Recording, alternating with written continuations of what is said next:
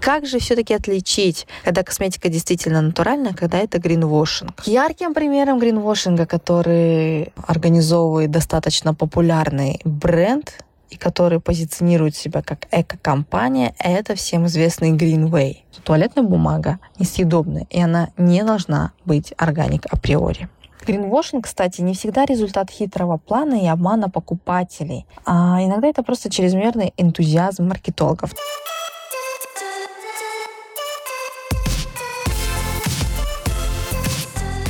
Всем большой эко-привет! Я Дарья, и вы слушаете подкаст «Наследи чистотой» подкаст об экологии души и тела.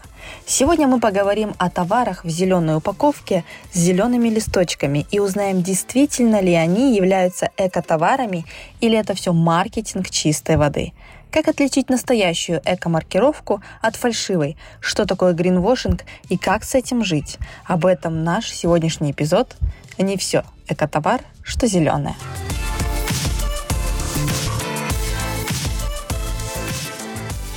Немножко теории в начале. Итак, термин гринвошинг появился в 1986 году благодаря американскому экологу Джею Уэстервельду. Он написал эссе о том, как гостиницы предлагали постояльцам использовать полотенце больше одного раза и отказаться от ежедневной замены постельного белья. Я думаю, многим из вас знакомы эти практики, и многие из вас одобряли данные действия гостиниц и отелей. Владельцы заведений говорили, что хотят таким образом уменьшить ущерб экологии. Однако Уэстервельд был уверен, что речь шла исключительно о сокращении расходов. В обращении возмутившим эколога говорилось, что гостиницы и отели тем самым хотят спасти коралловые рифы и океаны, однако, по его мнению, заведение могло вредить окружающей среде другими способами. Итак, гринвошинг – это маркетинговая уловка. Товар или услуга – которая позиционируется как здоровый или экологичный, а на самом деле таковым не является. Термин возник из комбинации двух английских слов – green – зеленый, экологичный, и whitewashing – отбеливание репутации. На русский язык можно перевести это понятие как «зеленый камуфляж». Еще один яркий пример гринвошинга раннего периода – это ролик с плачущим индейцем. Его создали в начале 70-х некоммерческая организация Keep America Beautiful при участии Американского совета по рекламе. По сюжету коренной американец, выбравшись из каноэ, видит землю, покрытую мусором, и роняет слезу. Слоган компании «Загрязнение начали люди, люди могут его и остановить». Ролик стал одной из самых известных социальных реклам в мире и попал в сотню лучших компаний 20 века по версии журнала Ad Age. Цинизм ситуации в том, что за спиной Keep America Beautiful стояли ведущие компании и производители напитков в одноразовой таре. Среди них, например, была Coca-Cola. При этом участие корпорации в Keep America Beautiful никак не подчеркивалось. Организация выглядела как нейтральная третья сторона. В книге «Страна мусора» журналистка Элизабет Ройт называет работу Keep America Beautiful мастерским примером гринвошинга. На первый взгляд у знаменитого ролика совершенно правильный посыл – не надо мусорить.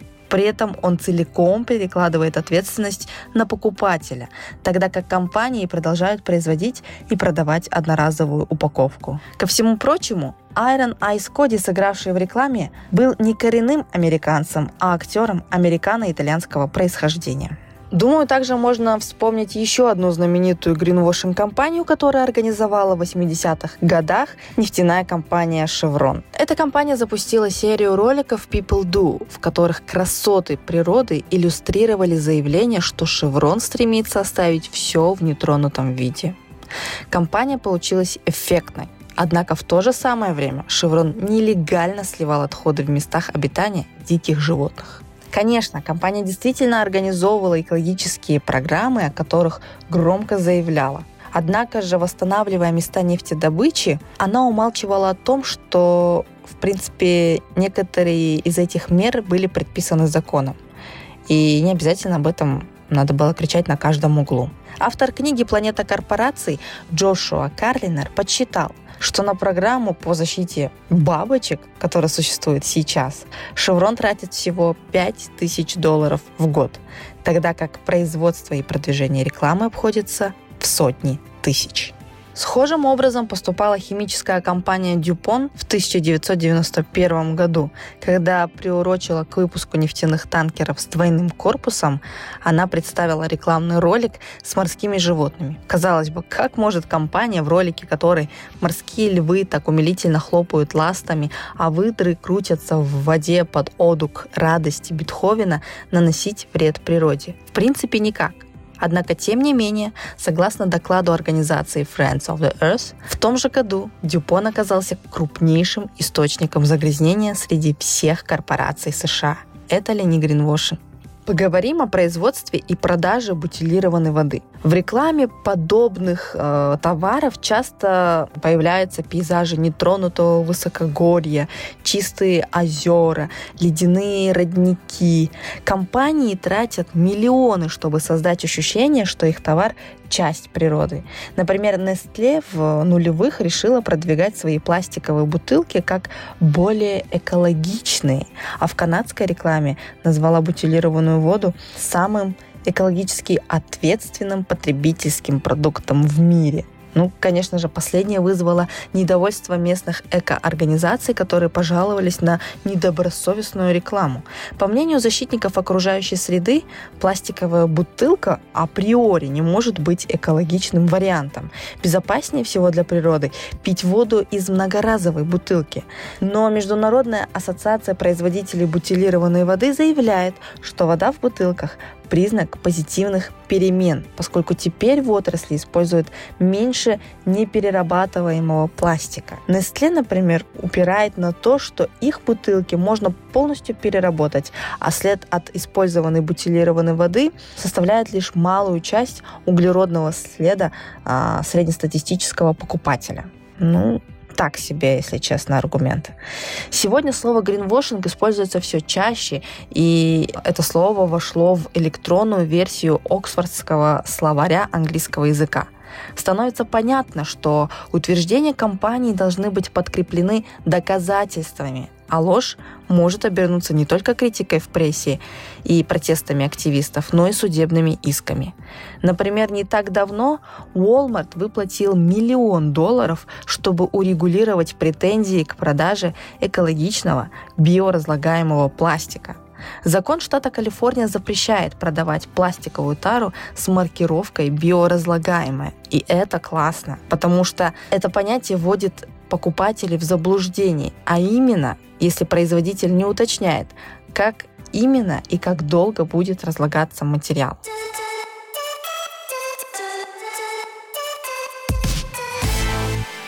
Гринвошинг в моде. Но даже я бы не сказала, что прям таки в моде мы сейчас поговорим не только о люксовых, о брендовых э, вещах или о, об одежде, которую показывают там на неделях высокой моды. В целом индустрия по производству одежды одна из наиболее подверженных явлению гринвошинга. Хитрость современного гринвошинга в том, что компании привлекают внимание к своим эко-эффективным инициативам.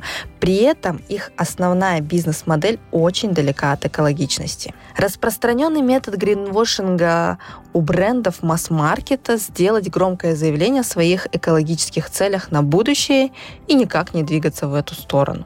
Другой цепляющий прием заключается в создании специальной эко-линейки параллельно основной коллекции. Таким образом, бренд как бы встает на зеленую сторону и обещает шагать по этой тропе, по тропе осознанности. К примеру, линия H&M Conscious. Для ее создания использовались э, якобы органически выращенный хлопок, лен и переработанный полиэстер. Ну, начнем с того, что полиэстер никак нельзя назвать экологичным материалом. Это расплав нефти, который с каждой стиркой выделяет микропластик и в конечном итоге попадает в океаны. А для выращивания органического хлопка или льна или любого другого материала вырубаются новые земельные участки и используются миллиарды литров воды.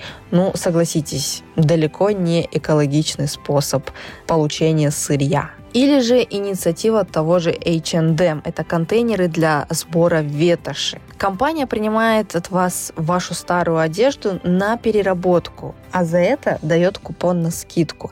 И, честно говоря, я сама до недавнего времени верила в то, что H&M реально перерабатывают одежду, потому что в Казахстане, ну, по-моему, насколько я знаю, нету организаций, которые перерабатывают одежду. Либо ну, их очень мало и находятся не очень далеко, от того места, где я живу, либо в целом их нет, потому что я не сказать, что я прям так усиленно искала, но в городе, где я живу, такого нет. Если вы владеете информацией по переработке старой одежды в Казахстане, в любом из городов, напишите, пожалуйста, в комментариях в Инстаграме, э, на нашей страничке «Наследи чистотой» под э, постом к этому эпизоду. Я буду очень рада, если вы поделитесь такой полезной информацией. Итак, возвращаясь к H&M, из контейнеров для ветоши на переработку попадало, ну, в лучшем случае, в лучшем случае 1%. Это мировая практика. Я не знаю в Казахстане вообще в целом передавалось ли это на переработку или же все отправлялось на свалку. Ну, остальное бренд отвезет на те же самые свалки в странах третьего мира, в которых даже нет инфраструктуры для обработки токсичного мусора или просто сожжет, как это делает Бербери с вещами, которые им не удалось распродать. Ну, то есть тоже так себе перспектива.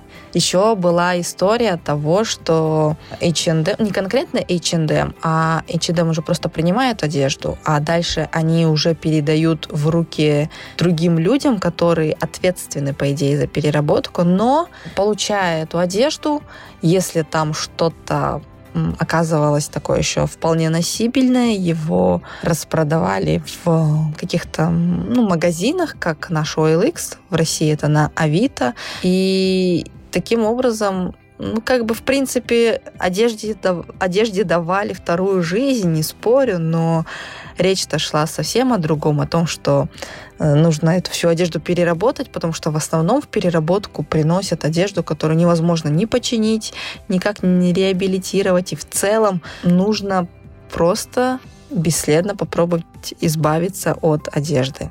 Ну, грустная история, Жалко, конечно. Что можно сделать с одеждой, которую вы уже не будете носить и как бы отдавать кому-то стыдно?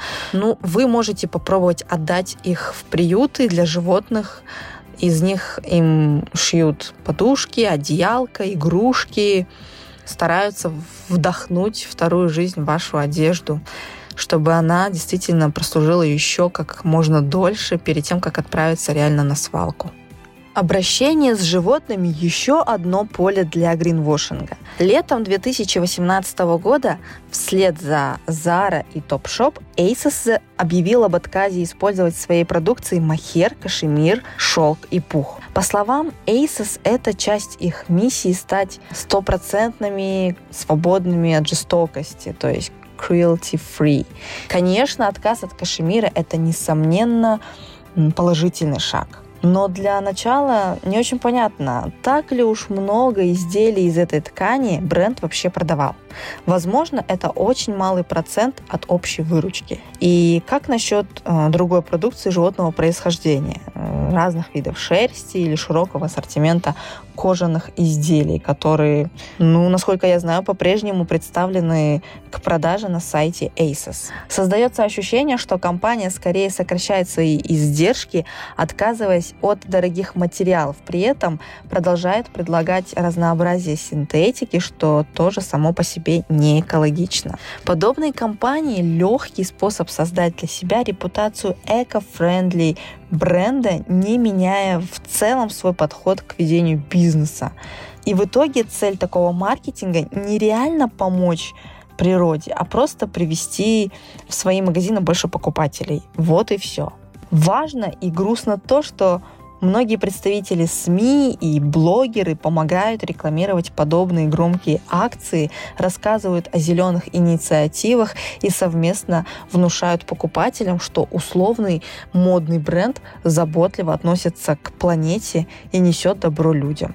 Чтобы не поддаваться заманчивым завлекаловкам, завлекаловкам гринвошинга, стоит отметить, да и в целом смотреть на общую картину, как бренд систематически подходит к использованию ресурсов, переработке, обновлению своей коллекции и так далее. Зачастую компании могут давать прогрессивные обещания, но при этом никак не меняют исходную бизнес-модель, которая создала экологическую катастрофу изначально. То есть, принимая решение, необходимо помнить о том, что основная идея модного бизнеса – это высокий объем продаж за короткое время. Бренды быстрой моды создают дешевую, некачественную одежду, которая быстро изнашивается и выходит из тренда. Поэтому покупатели возвращаются снова и снова за новые порции нарядов. Бренды высокой моды считают поддержание своей эксклюзивной репутации важнее потребностей жителей Земли. Единственный способ для модных брендов на самом деле стать более экологичными – это производить меньше новой одежды, а это означает отказ от амбиций по увеличению доходов. Кто же готов пожертвовать прибыльностью ради спасения планеты? Ну, разве что Патагония.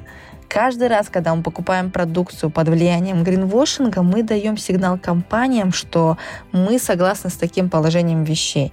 Мы говорим им, продолжайте производить больше. На самом деле потреблять одежду скажем так, этично не так уж и сложно. Покупать меньше, не покупать то, что не так уж и сильно нравится, не покупать то, что элементарно не подходит э, вашей фигуре или не соответствует вашему размеру. Даже если вам безумно нравится эта вещь, и если она на размер больше или на размер меньше, и при этом выглядит несуразно, ну, как говорится, зачем приобретать такую вещь, которую потом вы не сможете носить.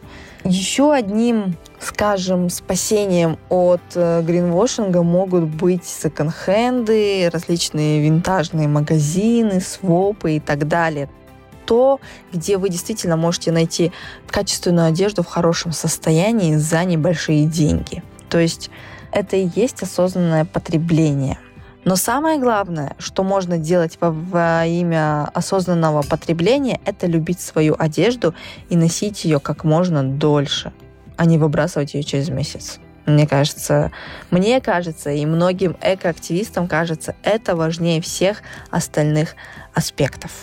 Отказ брендов от животного меха, использование перерабатываемой упаковки, прием продукции в переработку и прочие компании а, различных организаций – это эко-новости, которые появляются все чаще и чаще. крупные инициативы по сокращению экологического следа появляются в текстильной промышленности, которая, кстати, относится к одной из самых загрязняющих отраслей. По некоторым данным, она занимает второе место по уровню загрязнения окружающей среды после нефтяной отрасли. Окей, мы можем попробовать отказаться от Кока-Колы, от каких-то косметических средств в пользу натуральной косметики. Мы можем отказаться от некоторых видов а, бытовой химии в пользу той же самой соды с уксусом, да, но мы никогда не сможем отказаться от одежды.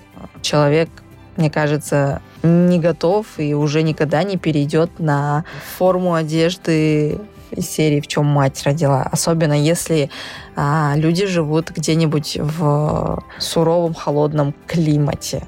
Однако стоит понимать, что к потреблению, к приобретению одежды нужно подходить осознанно. Я не устану об этом повторять. Я буду постоянно об этом говорить, как только будет подниматься эта тема. В 2018 году была подписана Хартия ООН о борьбе модной индустрии с изменением климата, к обязательствам которой могут присоединиться модные бренды, производители и участники бизнес-цепочки во всех странах. О сокращении экоследа сегодня говорят многие стилисты, продвигая идею разумного потребления одежды, выбора правильного материала, допустим, хлопка, или проводя ликбезы для своей аудитории. Клиентам помогают разобраться, какие инициативы по-настоящему заботятся о природных ресурсах и климате, а где работает зеленый камуфляж и манипуляция сознанием покупателя. Одним из образцовых брендов в вопросе достижения экологичности является бренд одежды для туризма Патагония. Я, кстати, ее до этого м, упомянула, и сейчас я хочу рассказать о ней более подробно. Компания Патагония сообщила о своем намерении стать донором экоустойчивого запаса планеты к 2025 году и создали фонд помощи стартапам, направленный на защиту окружающей среды. С 1993 года лейбл начал проводить эксперименты с использованием альтернативных тканей, полученных путем переработки. В ассортименте Патагония одежда из переработанного полиэстера, пуха, органического и регенерированного кожаного хлопка и шерсти.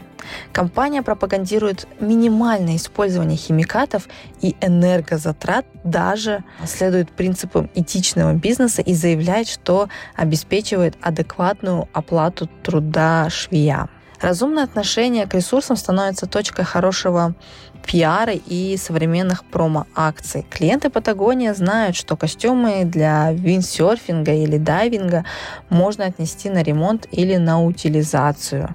Конечно, грамотным и давно существующим игрокам на рынке одежды легче финансировать создание инновационных технологий. Допустим, можно вспомнить коллаборацию Adidas и Parley for the Oceans, а, когда сделали линию кроссовок из переработанного пластика, выловленного из океана. Также Adidas разрабатывает новый вид кроссовок, который можно будет на 100% подвергать ресайклингу. В общем, общество все осознаннее относится к здоровью, к образу жизни, к моральному состоянию, и поэтому процесс уверенно идет к созданию прочной базы для зеленого рынка и утверждению экостандартов. И я думаю, что в скором времени э, очень сложно будет обмануть и использовать гринвошинг в сфере текстильного производства.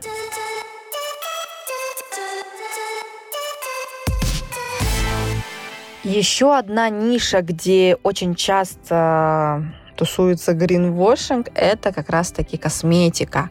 Натуральная косметика становится все популярнее и популярнее. Это будущее индустрии косметики. Многие бренды это понимают, и многие в основном используют этот тренд в своих меркантильных целях, к сожалению.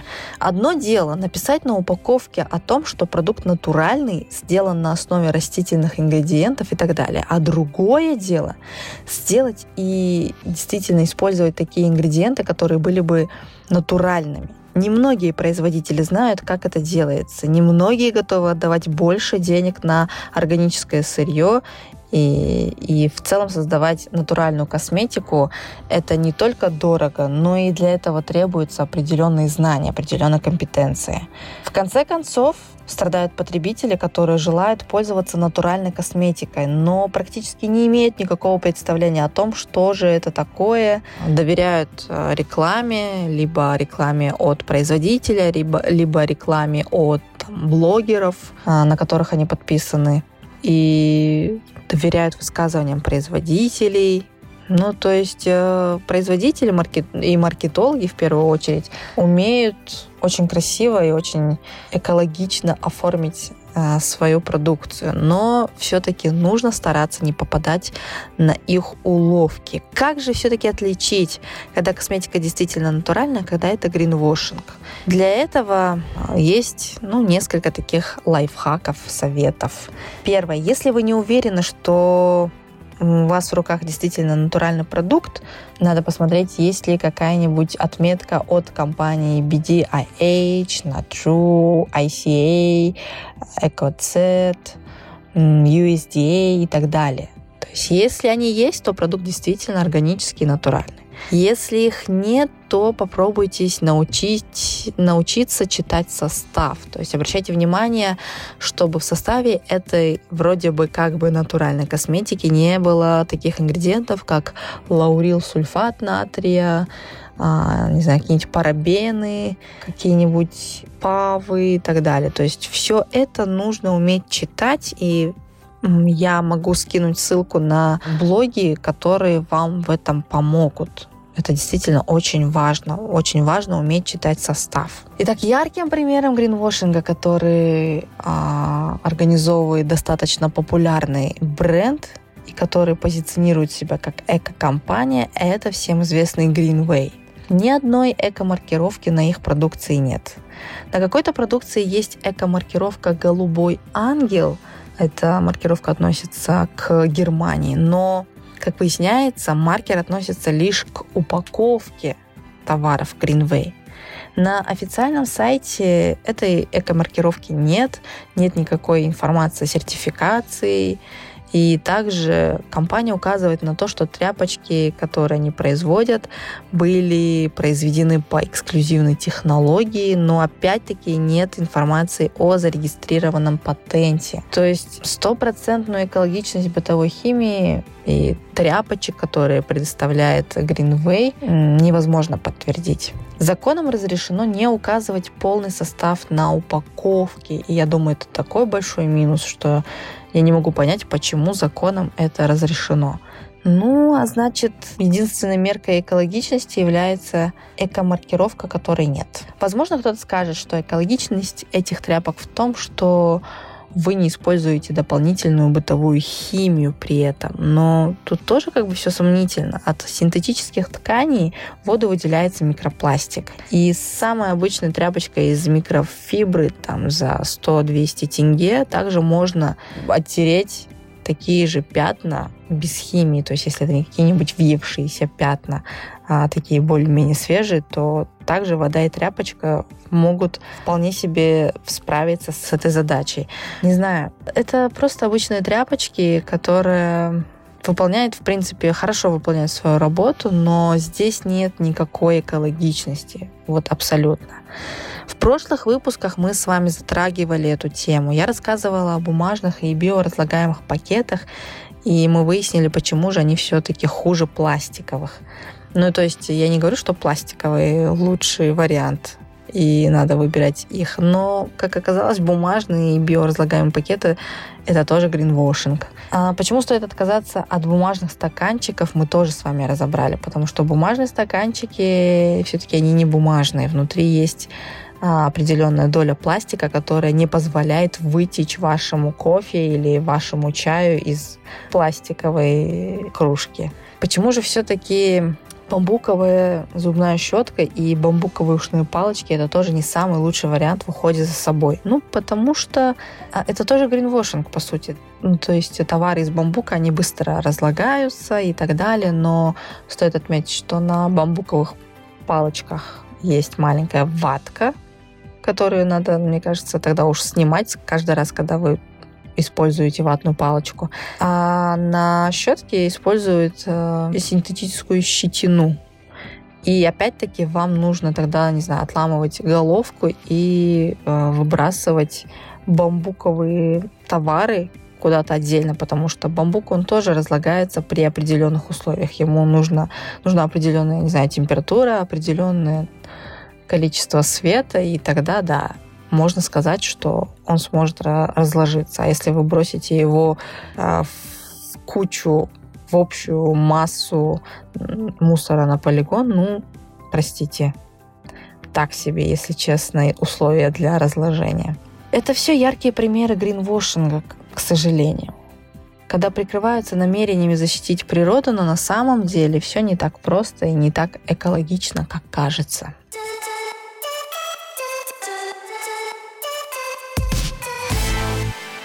Так как распознать гринвошинг? Давайте разберем несколько советов. А, природное оформление зеленый цвет. Многие из нас, видя упаковку из крафтового материала или зеленого цвета, уже автоматически где-то на подсознательном уровне считают, что содержимое упаковки точно экологически чистое. Но это далеко не так. Цвет упаковки не имеет никакого значения как и слова, которые а, наносят на упаковку из серии там эко, био, органик, натуральный. Все это не сертифицированные маркеры, это все относятся к самодекларации. Их производители ставят, чтобы просто подчеркнуть то, как товар прошел свой путь от сырья до готового продукта. Давайте попробуем разобрать их подробнее. Итак, био. В основном применяют к растительным товарам и продуктам животноводства. Означает такой знак то, что выращивали этих животных или эти растения в экологически чистой среде. При производстве биотоваров не предполагается загрязнение почвы или выбросов в атмосферу, что само по себе, мне кажется, нереально в 21 веке.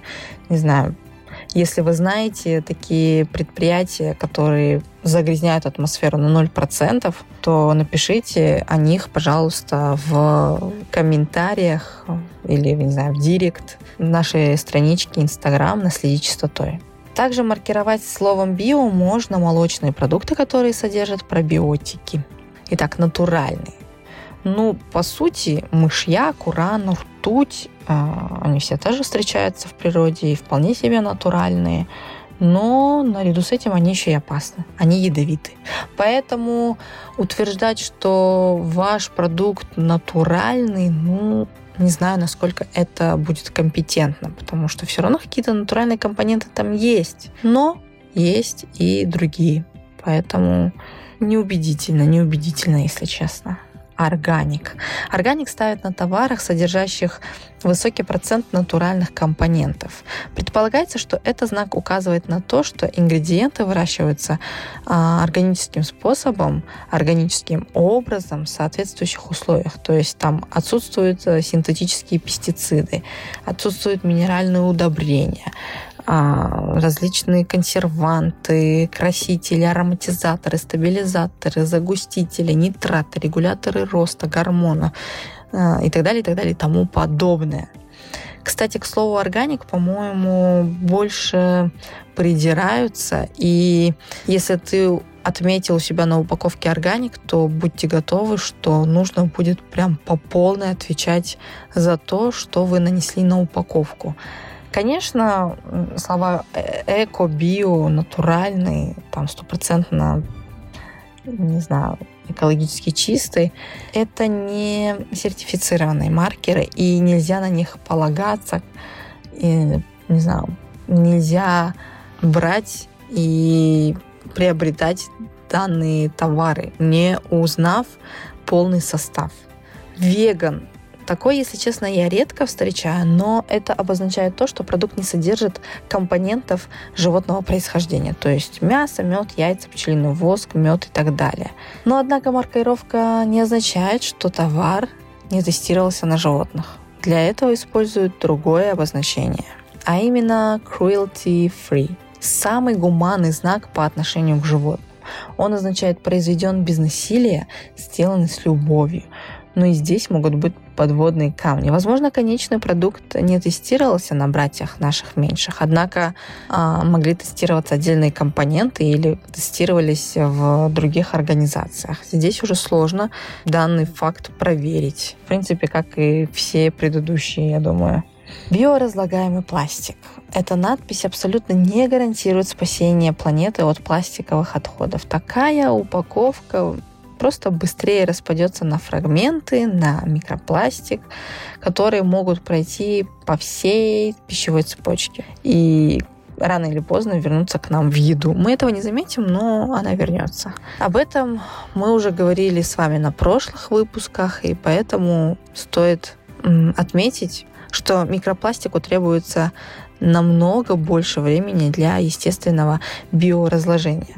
Но порой эти приставки ничего не значат, и производители могут представить их для просто для увеличения продаж. Поэтому обязательно, внимательно изучайте состав. Еще гринвошингом считается, если компания делает акцент только на достоинствах и умалчивает о недостатках. Явление, когда на упаковке товара ярко обозначено без консервантов, натуральные ингредиенты, без парабенов и так далее, и так далее, и тому подобное, это, с одной стороны, не является враньем, но с другой стороны, работает на образ и создает иллюзию, что раз э, в составе нет упомянутых веществ, то там больше ничего вредного нет но на деле может оказаться, что в продукте много другой химии.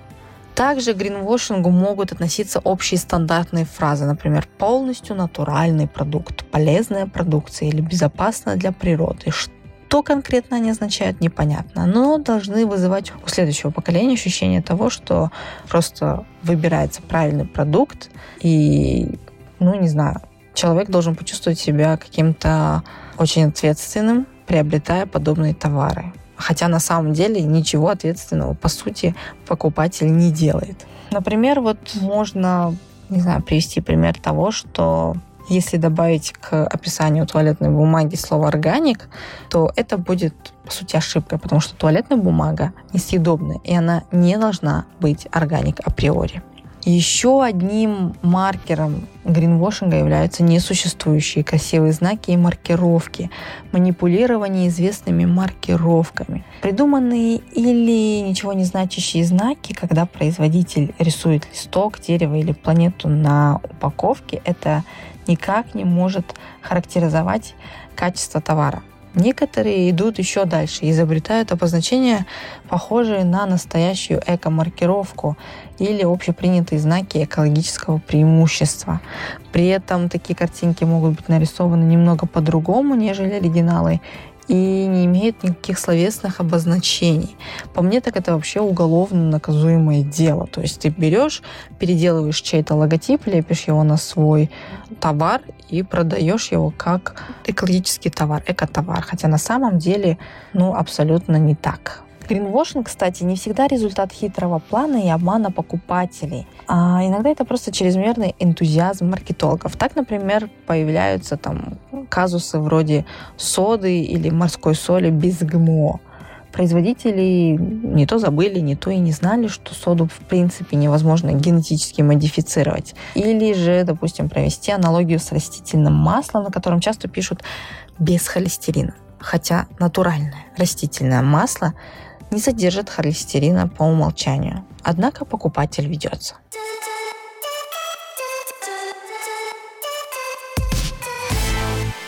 Итак, давайте же поговорим о сертификации.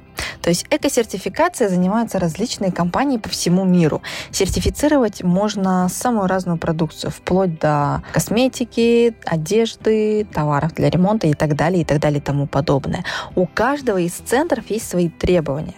И для того, чтобы получить полную информацию о том, каким требованиям соответствует товар, можно изучить условия сертификата. Существует три категории экомаркировок, которые позволяют сделать вывод о том, экологичное ли производство товара, безвреден ли он сам, а, подлежит ли переработке и так далее, и так далее. Первый тип – это самый надежный вид маркировок, так как они оценивают воздействие продукта на окружающую среду на протяжении всего жизненного цикла, начиная от сырья, заканчивая до утилизации. Там сырье, производство, транспортировка, хранение, эксплуатация, утилизация. Выбирая товар с таким знаком, покупатель получает безопасный для здоровья продукт и поддерживает производство, которое не вредит природе. Но чтобы не запоминать все эти значки, потому что их огромное количество, и мы с вами уже обсудили то, что некоторые недобросовестные производители могут наносить а, такие маркировки у себя на упаковках, причем незначительно вида изменяя, вам в помощь придет приложение Eco Label Guide. Вы наводите на эко-маркировку товара посредством через этого приложения и легко сможете узнать, действительно ли это эко-товар или у вас в руках результат гринвошинга.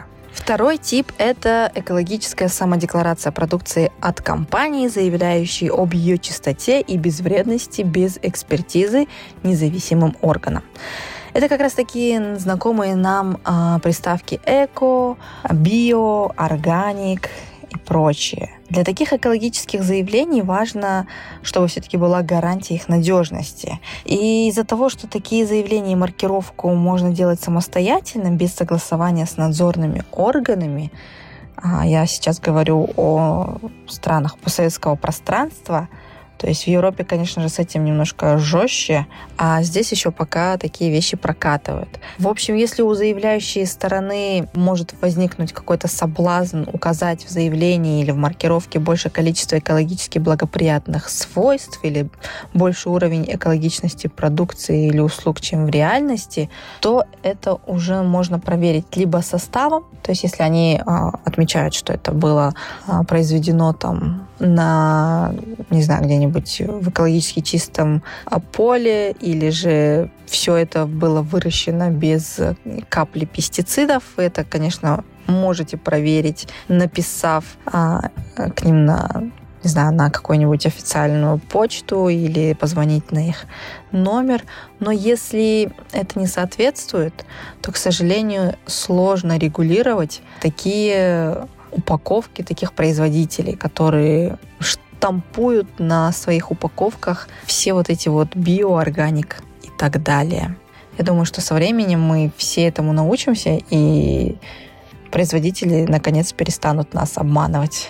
И третий тип маркировок – это те маркировки, которые показывают объективные данные, и их оценка остается на усмотрение покупателя. Да? Допустим, эта маркировка может предупреждать о возможной опасности при эксплуатации, а, об утилизации продукта, раскрывают правила обращения с товаром, и к ним можно отнести знакомую нам таблицу классов энергоэффективности, которая обычно идет вместе с техникой и иногда прикрепляется к фасадной части бытовой техники. По сути, это тоже какая-то, не знаю, по мне так маркетинговая уловка, то есть никто же не может априори проверить, насколько энергоэффективный холодильник или насколько энергоэффективна стиральная машина, которую вы приобрели.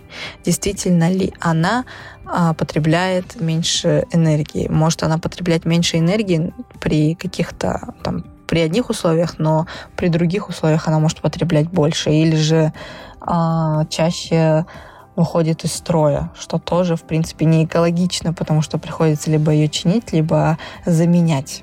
Поэтому самое основное — это если есть эко-маркировка первого типа на упаковке, вы можете без сомнений брать эту продукцию. Второй и третий тип, ну, они, по мне так, ничего, никакой информационной нагрузки не несут. Визуальные примеры я обязательно выложу э, в Инстаграм и Телеграм-канал «Наследить чистотой», чтобы вам было наглядно видно, о чем я сейчас э, вещаю, чтобы вам не пришлось все это представлять в своей голове. Это все-все обязательно я выложу. Чтобы убедиться в экологичности товара, э, в первую очередь смотрите на состав. Нужно читать состав продукта и сопоставлять его с заявленной на упаковке информацией. Почти все может быть как синтетического, так и натурального происхождения. И каждый по-настоящему экологичный бренд напишет, какой именно ароматизатор, консервант или краситель он использует. Например, использует эфирное масло такого-то дерева или такого-то растения или экстракт такого а, растения такой травы, такого цветочка. А если компания скрывает происхождение веществ, не расшифровывает, то можно быть уверенным, и, и им, в принципе, есть чего стыдиться и есть что скрывать. Изучайте состав. Обращайте внимание на пищевые добавки с индексами Е. Найдите в интернете, сохраните себе на таблицу таких добавок, чтобы быстрее ориентироваться в магазине. Также я могу выложить эту таблицу на странице нашего Инстаграм, или на канале Telegram. Или туда и туда могу продублировать, в принципе, не проблема. Также стоит отмечать срок годности. Органические продукты, органические, натуральные продукты не могут долго храниться поскольку в их составе нет консервантов, и их нужно использовать как можно раньше. Если у товара нет подтвержденной маркировки, выбирайте нишевые бренды, ориентируйтесь на местных производителей, которые производят товар небольшими партиями. Во-первых, так гораздо больше шансов, что при производстве продукта использовались натуральные ингредиенты. А во-вторых, вы таким образом уменьшаете экологический след, как бы не пользуясь, э, скажем так, самолетами, и, ну, в общем, не пользуясь транспортом. Конечно, это все так, честно говоря, сложно высчитывать, особенно вот эта вот тема с самолетами, да, когда говорят, что самолет является самым загрязняющим транспортом, ну или один из самых загрязняющих транспортов, но при этом все равно люди пользуются этим самолетом, и ты не можешь просто взять и, там, не знаю, поехать в соседний город на поезде только потому, что так экологичнее.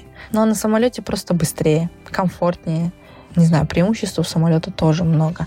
Но, тем не менее, возвращаясь к нашим а, товарам, если вы выбираете а, отечественного производителя, то тем самым вы улучшаете экономику своей страны. Хотя бы пусть будет у вас какая-то патриотичная мотивация для того, чтобы приобретать нишевые продукты местных производителей. Перед покупкой желательно изучать отзывы потребителей и мнение экспертов в интернете. Конечно, работы предстоит немало. Многие отзывы проплачены и не объективны. Но от этих товаров зависит здоровье вашей семьи. Если на упаковке есть утверждение, что товар натуральный, экологичный и безопасный, ну, давайте все вместе будем пробовать обращаться в компанию с запросами гарантий документов, сертификатов, подтверждающих данный факт почему бы и нет. И тогда, если мы все будем а, постоянно спрашивать у производителей,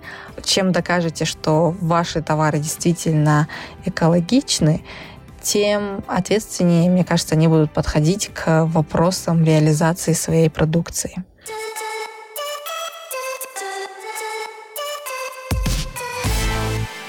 Ну, собственно, на этом у меня все. С вами был подкаст «Наследить чистотой» и его ведущая Дарья Галмжанкызы. Над звуком работала Сему Киева. Слушайте нас на Apple Podcast, Google Podcast, Spotify и других популярных платформах. Ставьте нам оценки, пишите комментарии, рассказывайте о нас друзьям. Надеюсь, вам было интересно и полезно. Все источники и ссылки будут обязательно на нашем телеграм-канале, на нашей страничке Инстаграм. Они обязательно будут в описании к этому эпизоду. А, потому что все-таки все эти факты я брала не из головы, я все-таки опиралась на какие-то источники, я их обязательно укажу, и укажу, где еще можно почитать интересные материалы. Вот. Самое главное, что я, наверное, еще хотела бы вам сказать, я сегодня столько главного вам наговорила, но вот а, а, еще одно важное, не покупайте в спешке. Не покупайте то, что первым попадается под руку. Осознанное потребление требует времени и внимания. Отдавайте предпочтение продукции с эко-маркировкой. Как их отличить, я напоминаю, можно при помощи приложения Ecolabel Guide. Приятных вам покупок и помните, не все эко-товар, что зеленое. Всем пока, скоро услышимся. thank you